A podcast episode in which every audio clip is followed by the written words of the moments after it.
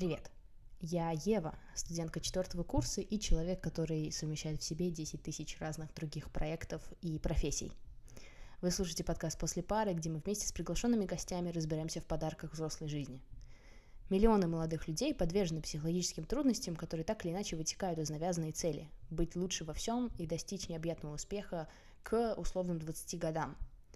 Это новый сезон, и в этом новом сезоне подкаста мы будем разбираться в культе продуктивности. Как перестать себя сравнивать с продуктивными знаменитостями и блогерами из социальных сетей? Почему мы каждый раз чувствуем, что делаем недостаточно? И как не испытывать вину за отдых? Я уверена, вы когда-нибудь сталкивались с тем, что условно после окончания каникул, что летних, что зимних, что там майских праздников, вы приходите на учебу, и по факту нет никакого желания вообще ничего делать. А во время этих каникул есть очень много энергии и очень много какого-то посыла постоянно что-то делать, постоянно вот быть продуктивным. И получается такое, что во время каникул мы вроде как должны отдыхать, но по факту мы не отдыхаем. То есть, знаете, такое, типа, вроде отдохнула, а вроде и нет. Как следствие, студенты, учащиеся может быть, даже работники. В таком случае из отпуска мы возвращаемся уже выгоревшими, очень близкими к выгоранию. Вот, и сегодня как раз я хочу это обсудить с психологом, экспертом в подростковой психологии Ольгой Николаевной Беловой. Ольга Николаевна, здравствуйте. Здравствуйте. Собственно, идея вообще всей вот этой вот э, ситуации. Когда я заканчивала школу, и я была абитуриенткой, у меня эмоциональное состояние было достаточно такое легкое. То есть, по факту, это еще такой ребенок, заканчивающий школу, еще очень много времени, что-то успеть, что-то сделать, минимум ответственности. Ответственность появляется только вот с началом подачи документов условных. Сейчас я на четвертом курсе, и я э, понимаю, что вот мое окончание института, оно эмоционально будет максимально совершенно другим.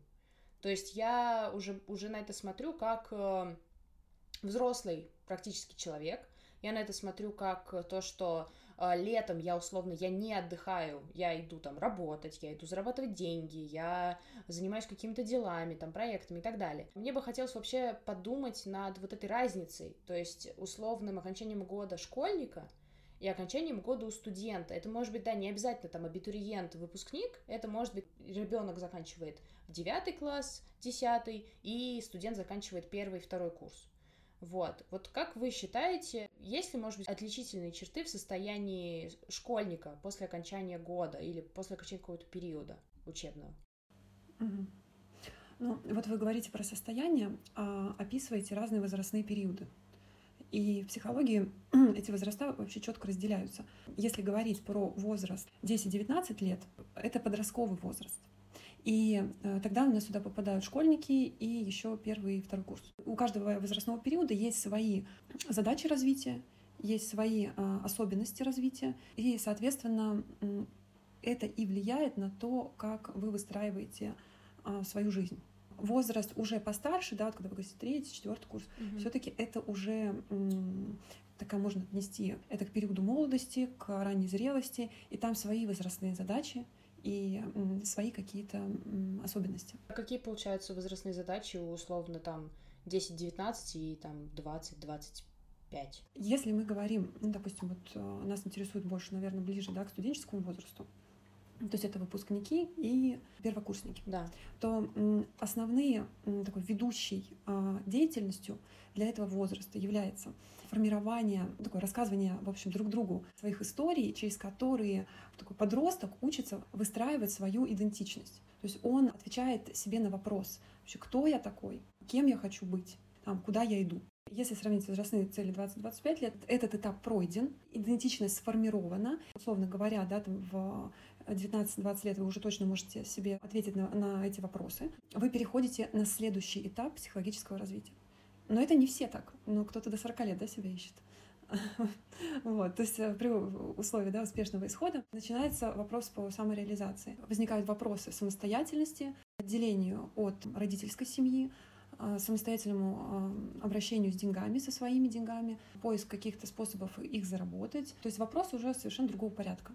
Ага, то есть, получается, перенося на нашу ситуацию там с беззаботным летом или беззаботным там зимой, там какими-нибудь праздниками, то условно у школьника слэш первокурсника оно проходит так расслабленно достаточно, не, не берем там период экзаменов. Давайте нет, давайте здесь сразу э, скажем, что э, все люди разные. Мгм. И все школьники и первокурсники разные, и м, в зависимости от их э, мотивации, в зависимости от их каких-то долгосрочных э, целей выстраиваются уже их планы на лето.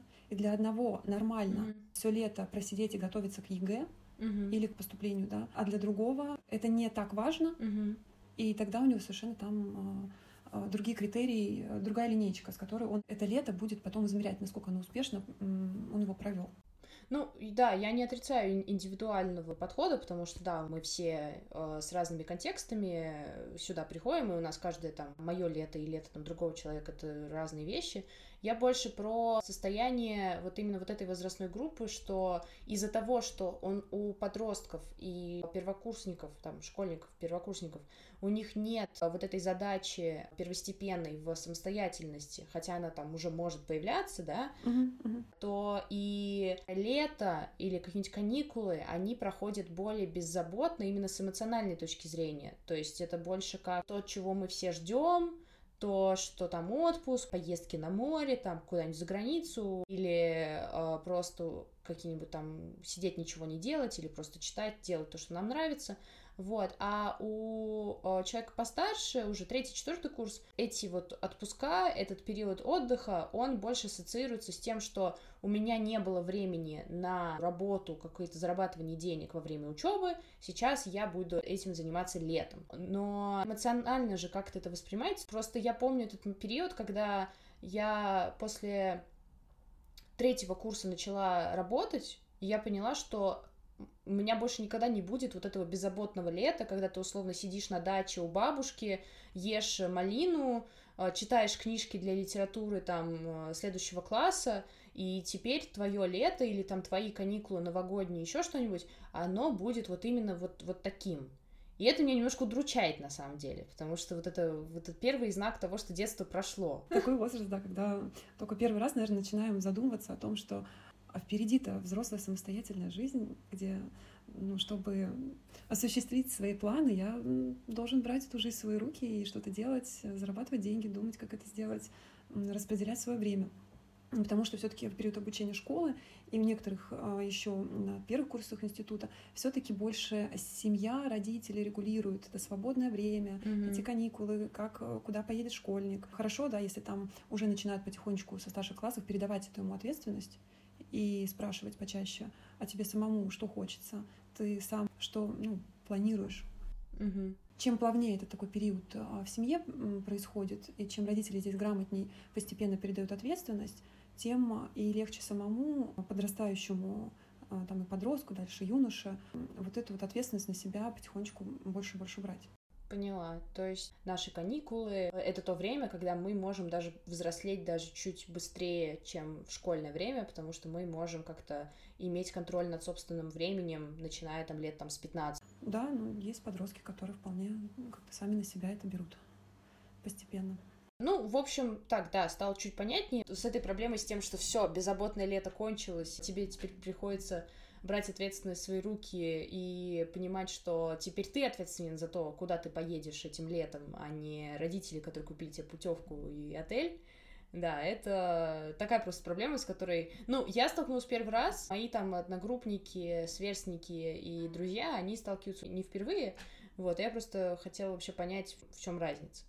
Вот, окей. Следующее, ну не то чтобы прям проблема, но то, о чем я бы хотела поговорить, это по факту то, с чем мы сталкиваемся, когда мы планируем, собственно, уже это лето, когда на- у нас уже есть вот эта ответственность, и это про так называемый культ продуктивности который у нас сейчас везде. Условно это про то, что все же ставят цели на какой-то определенный период, все ставят там цели на год, э, цели там на лето, на какие-нибудь новогодние штуки, праздники и так далее. Культ продуктивности для меня это понаставить себе 10 тысяч разных целей, не имея ни ресурсов, ни времени, как бы объективно не оценивая вот эту реальность. Потому что кто-то кому-то сказал, что этим летом хочет съездить, я не знаю, там, условно, какие-нибудь Альпы, и теперь это есть мои цели, что я хочу съездить Альпы именно этим летом, именно этой зимой. Откуда они у меня возьмутся, я не знаю.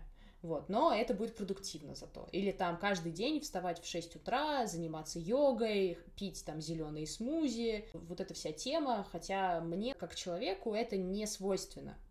Вот, то есть для меня вот такой культ продуктивности это вот такая навязанная больше идея. И вы опять говорите про проблему, связанную с формированием идентичности в этом возрасте которую мы чуть раньше обсуждали, потому что она будет за все цепляться. Ничего себе. Если я не понимаю, кто я, какой я и как мне хорошо, что в этом возрасте, ну, как бы основное понять разными способами, может быть, и какими-то переборами, потому что готового ответа здесь нет. И я тогда через то, что пробую по-разному, разные способы, я могу наблюдать свой внутренний отклик и выбирать, что подходит мне. А вот мое понимание вот культа продуктивности, наверное, такое психологическое, да, больше, это когда нет баланса между основными жизненными сферами. Угу. Если мы представляем ну, там, колесо коучинга, да, там вот есть такое основные жизненные сферы, там хобби, отдых, развитие, семья. Все эти сферы нам важны для гармоничного нашего развития и дальнейшего продвижения. Если мы делаем ставку только, например, на какую-то одну сферу, например, работу или учебу, и совсем забываем про то, что остальные сферы, они тоже важны, они поддерживают друг друга, тогда можем здесь говорить о некой такой э, проблематичности угу того, что человек быстрее начинает выгорать. Вот разбираться с этим выгоранием и то, к чему оно может привести, это уже гораздо более сложный вопрос. Угу. Ну вот, например, вот мы берем колесо жизненного баланса. Я хочу, понимаю, что вот, например, этим летом у меня закончился год, я понимаю, что вот эти там провисают какие-то сферы. И я как бы за это лето хочу их немножко подкачать, заняться больше хобби, прочитать больше книг, больше провести времени с семьей, с друзьями. Нет ли, получается, парадокса в том, что пока я пытаюсь подвинуть вот эти сферы, там, хобби, семью, друзей, я тоже по факту начинаю гнаться за этой продуктивностью, сходить с друзьями в кино там 10 раз, съездить с семьей в парк там как минимум раз в неделю, вот такие вещи. То есть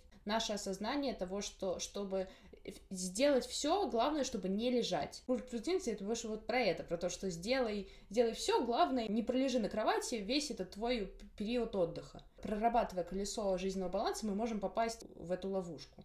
Ну, трудно представить себе человека, который три месяца лежит. Это уже скорее какое-то последствие дисбаланса сильное. Даже сколько можем в здоровом состоянии сказать, хорошо, я буду лежать, и сколько мы так сможем пролежать. В какой-то момент нам все равно захочется что-то делать. Конечно. Ну, вопрос здесь как-то соотнести это свое желание уже со своими целями, и чтобы они изначально уже как-то были хотя бы в каком-то мысленном плане. Угу. Потому что если их нет, тогда мы начинаем думать так, а что там у Васи, у Маши, чем они занимаются, и не присоединиться ли мне, потому что своих я не особо знаю. Ага. Ну да, и получается вот эта проблема с идентичностью встает, то есть что на самом деле, чего я хочу, что мне интересно, потому что вот каждое лето или там начинается подготовка к сезону отпусков, и все фитнес-блогеры начинают постить там э, всякие публикации в соцсетях про то, что вот челлендж, типа я худею к лету, вот какая-нибудь вот эта штука. Из-за того, что я нахожусь в соцсетях э, огромное количество своего времени, эти посты мне начинают попадаться достаточное количество раз, чтобы в мой мозг пустить информацию, что, блин, люди этим занимаются, я тоже хочу этим заниматься. И это все просто поддается под таким соусом, что из-за того, что у нас очень критикуется лень в нашем обществе, критикуется это вот понятие ничего не делания, там просто отдых, там сон, даже какой-то вот э, мы перейдем дальше к теме вот пассивного отдыха, но вот такой вид, что ты просто реально лежишь, ничего не делаешь, потому что ты устал после там рабочего учебного дня, это у нас критикуется, и мы придумываем себе какие-то вещи, чем себя занять, не соотнося их с собственной личностью. Ну или там, если вот брать что-то такое, прочитать 100 книг в год, например. Uh-huh.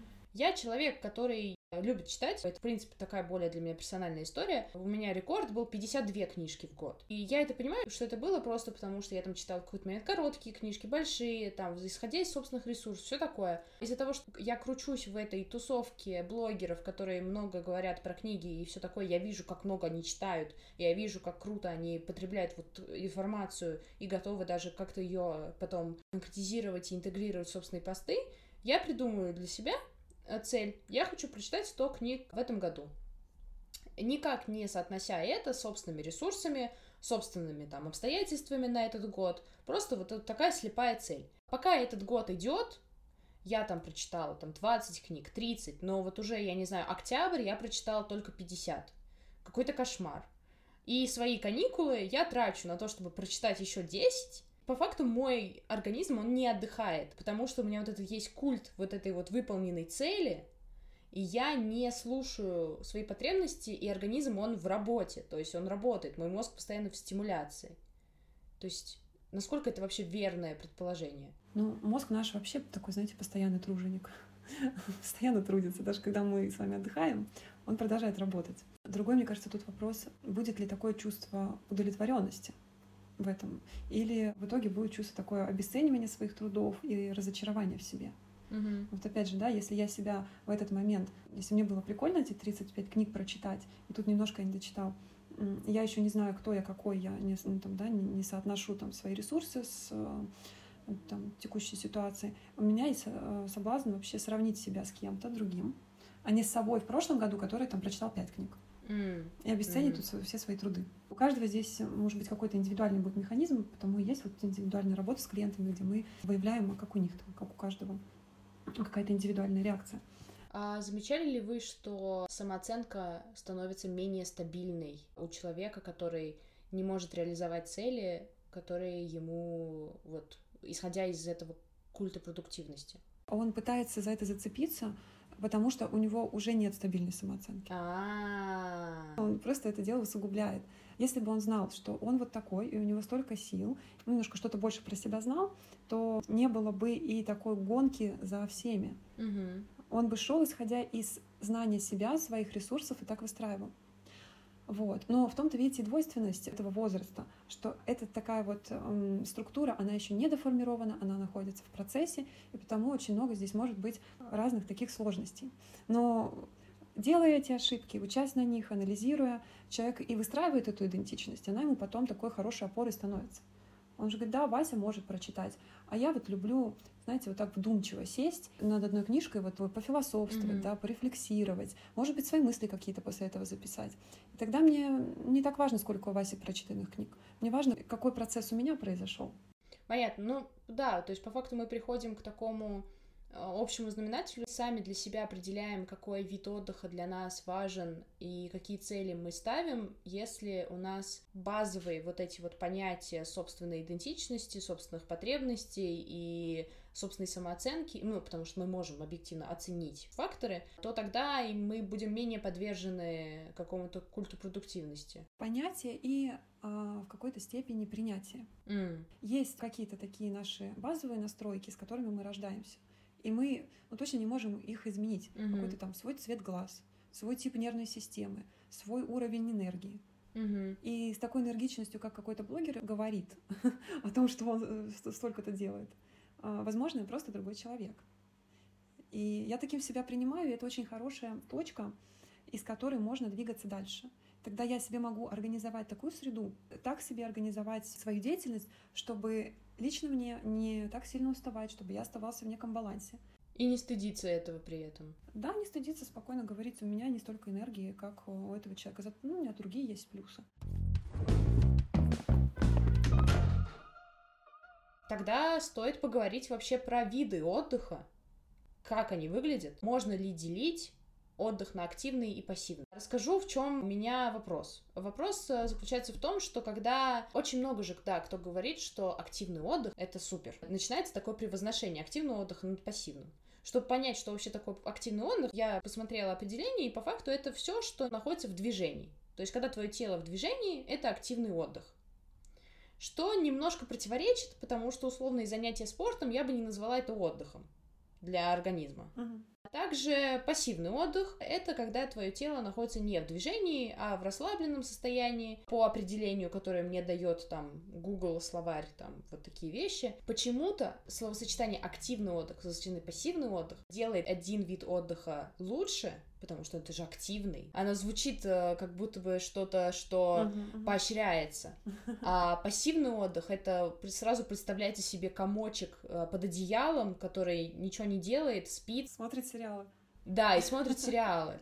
Трактовка же получается неправильная, потому что все фитнес-тренеры э, метафорические, они берут эту формулировку, они говорят, вот, сегодня мы, мы отдыхаем активно, мы отдыхаем продуктивно, мы там бежим на дорожке 10 тысяч километров, мы э, встаем в 6 утра, делаем бизнес-планы. Ох, ужас, ужас. Да, давайте сразу тут определимся. Вот это такое определение было вырвано из контекста и вставлено с целью манипуляции сознанием э, людей и, соответственно, дальше зарабатыванием денег. Угу. Потом все это кончается, купите мою фитнес-программу. Вот. Само разделение это существует, и оно пришло такой в обиход из физиологии труда. То есть это такой раздел физиологии, где изучаются изменения функционального состояния организма человека под влиянием трудовой деятельности. Специальные люди изучают, как а, организовать труд так, чтобы обеспечить, внимание, высокую работоспособность при сохранении здоровья. Это еще наши бабушки на заводах активно практиковали.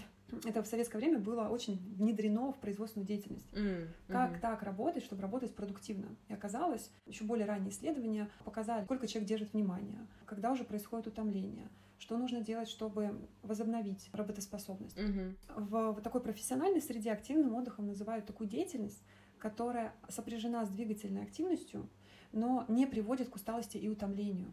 Вот это важно, когда вы говорите про да, там 10 тысяч километров, там надо пробежать. Нет.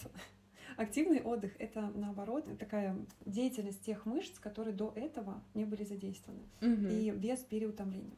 То есть, получается, если у кого-то сидячая работа в офисе, тело, да, там ноги, там еще что-то, они не задействованы во время работы, то активным отдыхом в этом смысле будет как раз пробежать, задействовать эти мышцы, но в своем темпе, то есть не устраивать себе марафон. Если мы говорим вообще про некий баланс вот, да, с прошлой темы, а такой баланс вот, был разработан в советское время, такие назывались там физкульт-минутки.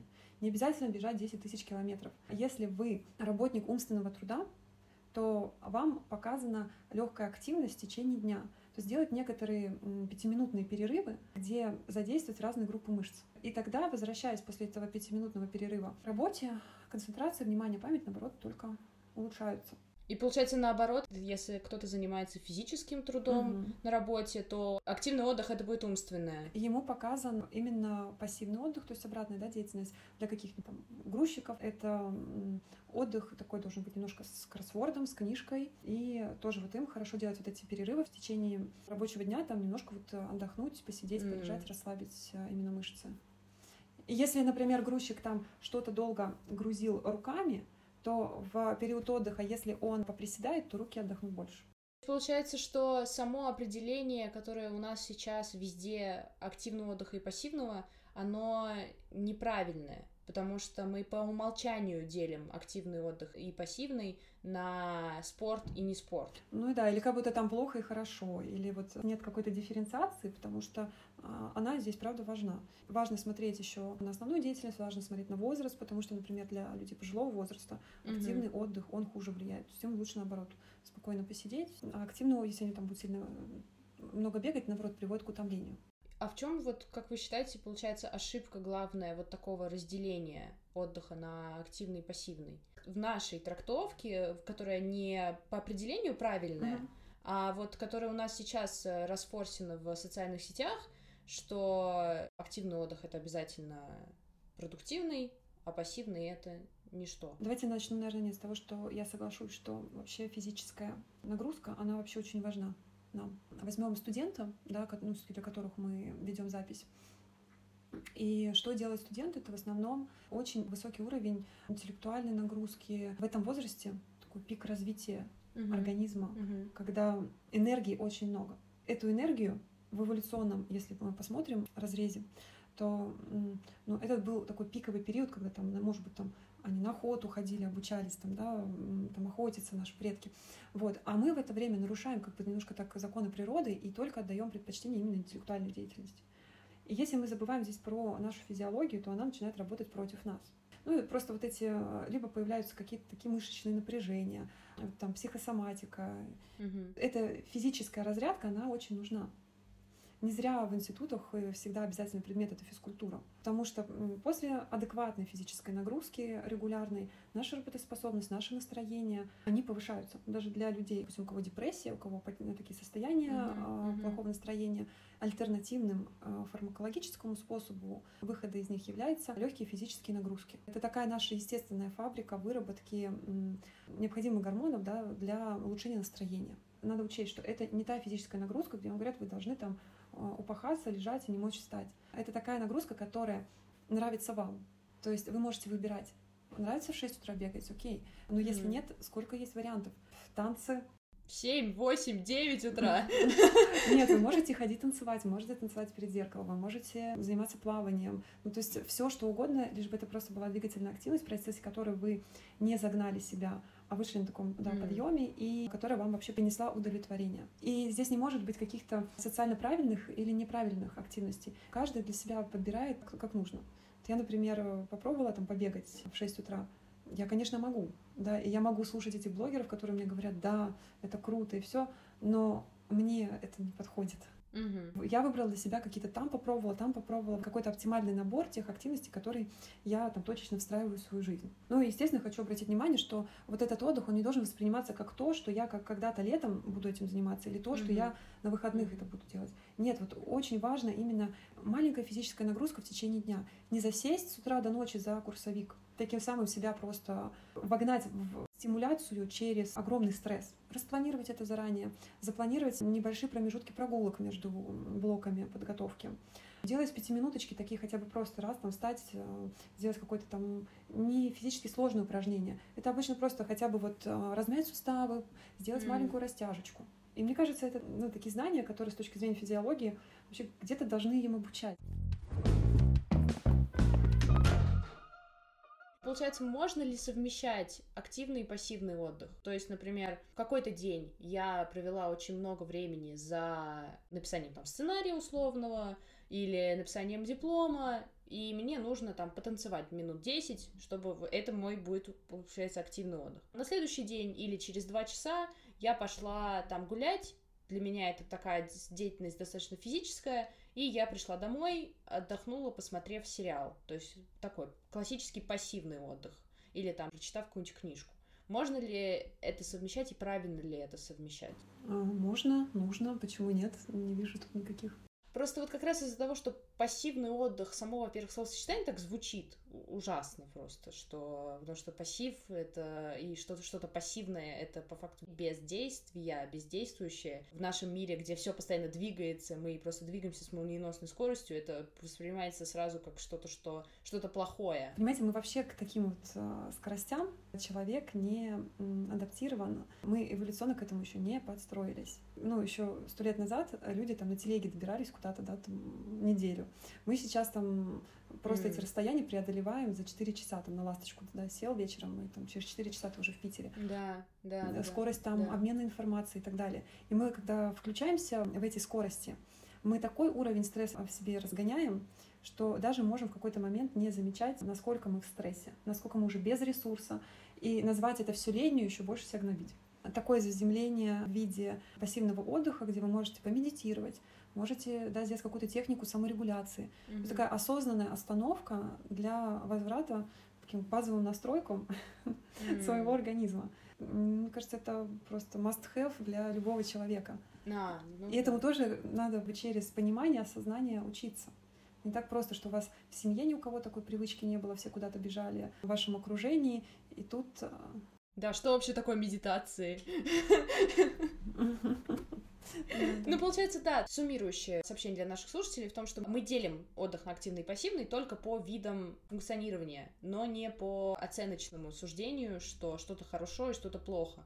И мы можем совмещать и в какой-то момент, понимая, что для нас активный отдых, а что для mm-hmm. нас пассивный отдых, мы сможем как-то вот найти вот этот баланс идеальный для нас, для наших потребностей, и мы уже тогда таким образом возвращаемся в проблему идентичности, которую мы разбирали раньше. То есть, чтобы понять, какой для тебя правильный отдых, нужно понимать свои ресурсы, чтобы понимать свои ресурсы, нужно понимать, да, кто сложная я. задача для этого. Мы призываем вас, дорогие слушатели, именно слушать себя и понимать, вот какое занятие для вас будет максимально полезным. Даже если оно не полезное, вот с классической точки зрения, оно полезно именно для вас индивидуально. Хорошо, но да, если говорить на языке нашего поколения, и вот как раз про наш обмен информацией, про скорость обмена информацией, про инфополе, которое мы уже упоминали. Замечали ли вы, что из практики или просто из опыта, что мы относимся к нашему отпуску как к какому-то ресурсу?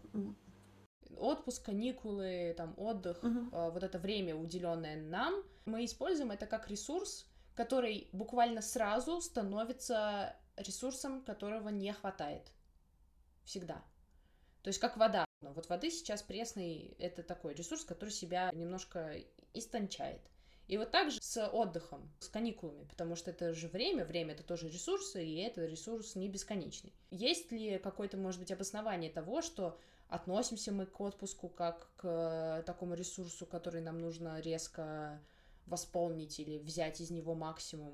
Или это просто навязанная какая-то история?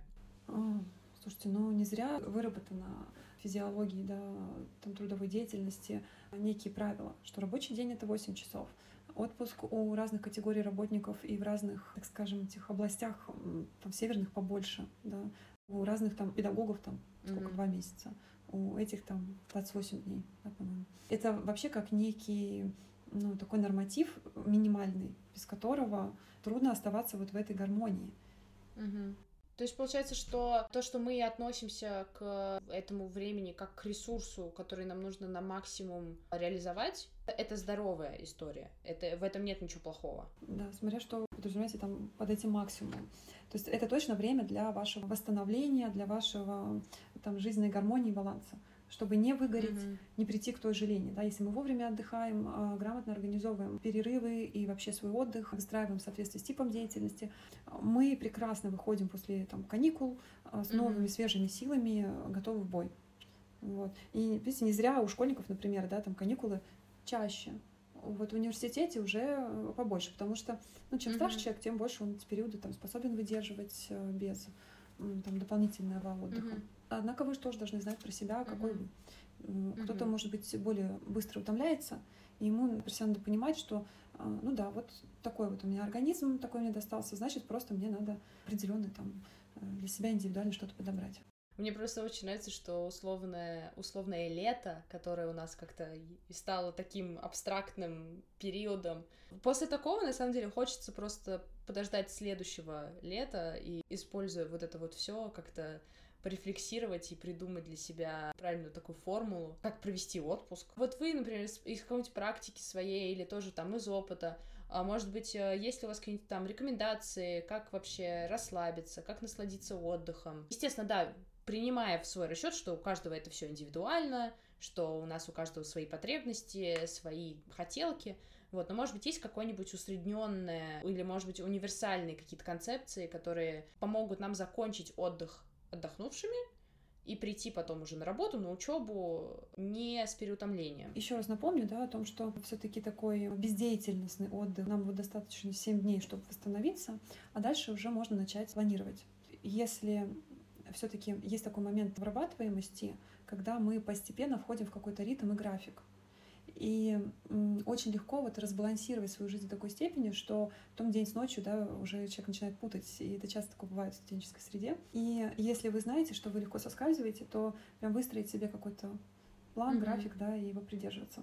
Или, ну, дать себе какое-то время, но начать его восстанавливать не с 1 сентября, а там за две недели до 1 сентября, чтобы уже таким более-менее бодрячком выйти. В общем, не делать это в процессе учебы, не страдать и тем самым не, не отвлекать внимание от э, учебного процесса. Ну, кто-то, допустим, боится, что за лето он отвыкнет от э, определенной учебной нагрузки, да, когда там информация на тебя mm-hmm. весь год валится, валится просто огромными пачками, тут ничего. Тут можно, допустим, просто сменить вид нагрузки. Mm-hmm. Какие-то книги для себя отложить, которые вы не успевали прочитать, но которые вам для души, не по учебной программе, а просто для получения удовольствия. Какие-то виды спорта попробовать, те, которые вы до этого не пробовали, посмотреть, как вам откликается или нет. Ну, то есть разнообразить, разнообразить как-то свой вид деятельности. Вообще, да, я, я бы рекомендовала вот такие вот не бояться экспериментировать в этом возрасте, пробовать разное и смотреть, как это вам. Вот обязательно включить здесь компонент этой рефлексии, угу. смотреть на внутренний отклик организма, на свое состояние. Вот я сходила, например, э, э, сюда в бассейн, и вот так себя чувствовал. А потом я сходил, mm-hmm. там, не знаю, на танцы, и вот так себя чувствовал. Вот тут вот мое состояние, да, прям вот как-то по-другому стало, мне прям так понравилось. Очень интересно вообще понять, потому что эту тему, на самом деле, можно дальше двигать до понятия того, как вообще отдыхать правильно. И по факту мы уже объяснили большую часть на примере трех месяцев лета, там, двух-двух с половиной. Вот. Мне кажется, мы круто вообще это все обсудили, и на этом даже можно как-то завершать. Получается, мы подходим к завершению выпуска. И я напоминаю всем нашим слушателям, что сегодня у меня в гостях была Ольга Николаевна Белова, сотрудник психологической службы РАНХИКС, психолог. И разбирали мы тему отдыха, как это правильно делать, что, оказывается, этому вообще надо учиться. И немножко поговорили про культ продуктивности, та тема, которая будет сквозь проходить каждой серии в этом сезоне. Вот, спасибо большое, Ольга Николаевна, что вы внесли нам ясность, помогли как-то объяснить, потому что это достаточно такая большая проблема для нашей молодежи. Вот. Спасибо, что пригласили, было интересно с вами вместе порассуждать. Здорово, взаимно. Мы не прощаемся, друзья. Подписывайтесь, пожалуйста, на нашу группу studcast.ps во Вконтакте на наш канал в Телеграме, чтобы не пропустить анонс новых выпусков, посты от нашей команды, бэкстейдж, кучу всего интересного. У нас выходит не только мой подкаст после пары, но и несколько еще крутых продуктов. И, естественно, мы не только говорим, но и пишем. У нас периодически выходят разные посты на суперинтересные темы и фидбэк на которые мы бы хотели очень получить. Также обязательно присылайте свои мысли по поводу выходящих серий, потому что мы хотим говорить вместе с вами о том, что важно для вас, а также обратная связь улучшит качество наших следующих выпусков. Слушайте нас на платформе во Вконтакте, Яндекс Музыке, Apple подкастах и подписывайтесь, оставляйте отзывы и оценки. Ссылки все будут в описании к этому эпизоду. С вами была я, Ева. Еще услышимся.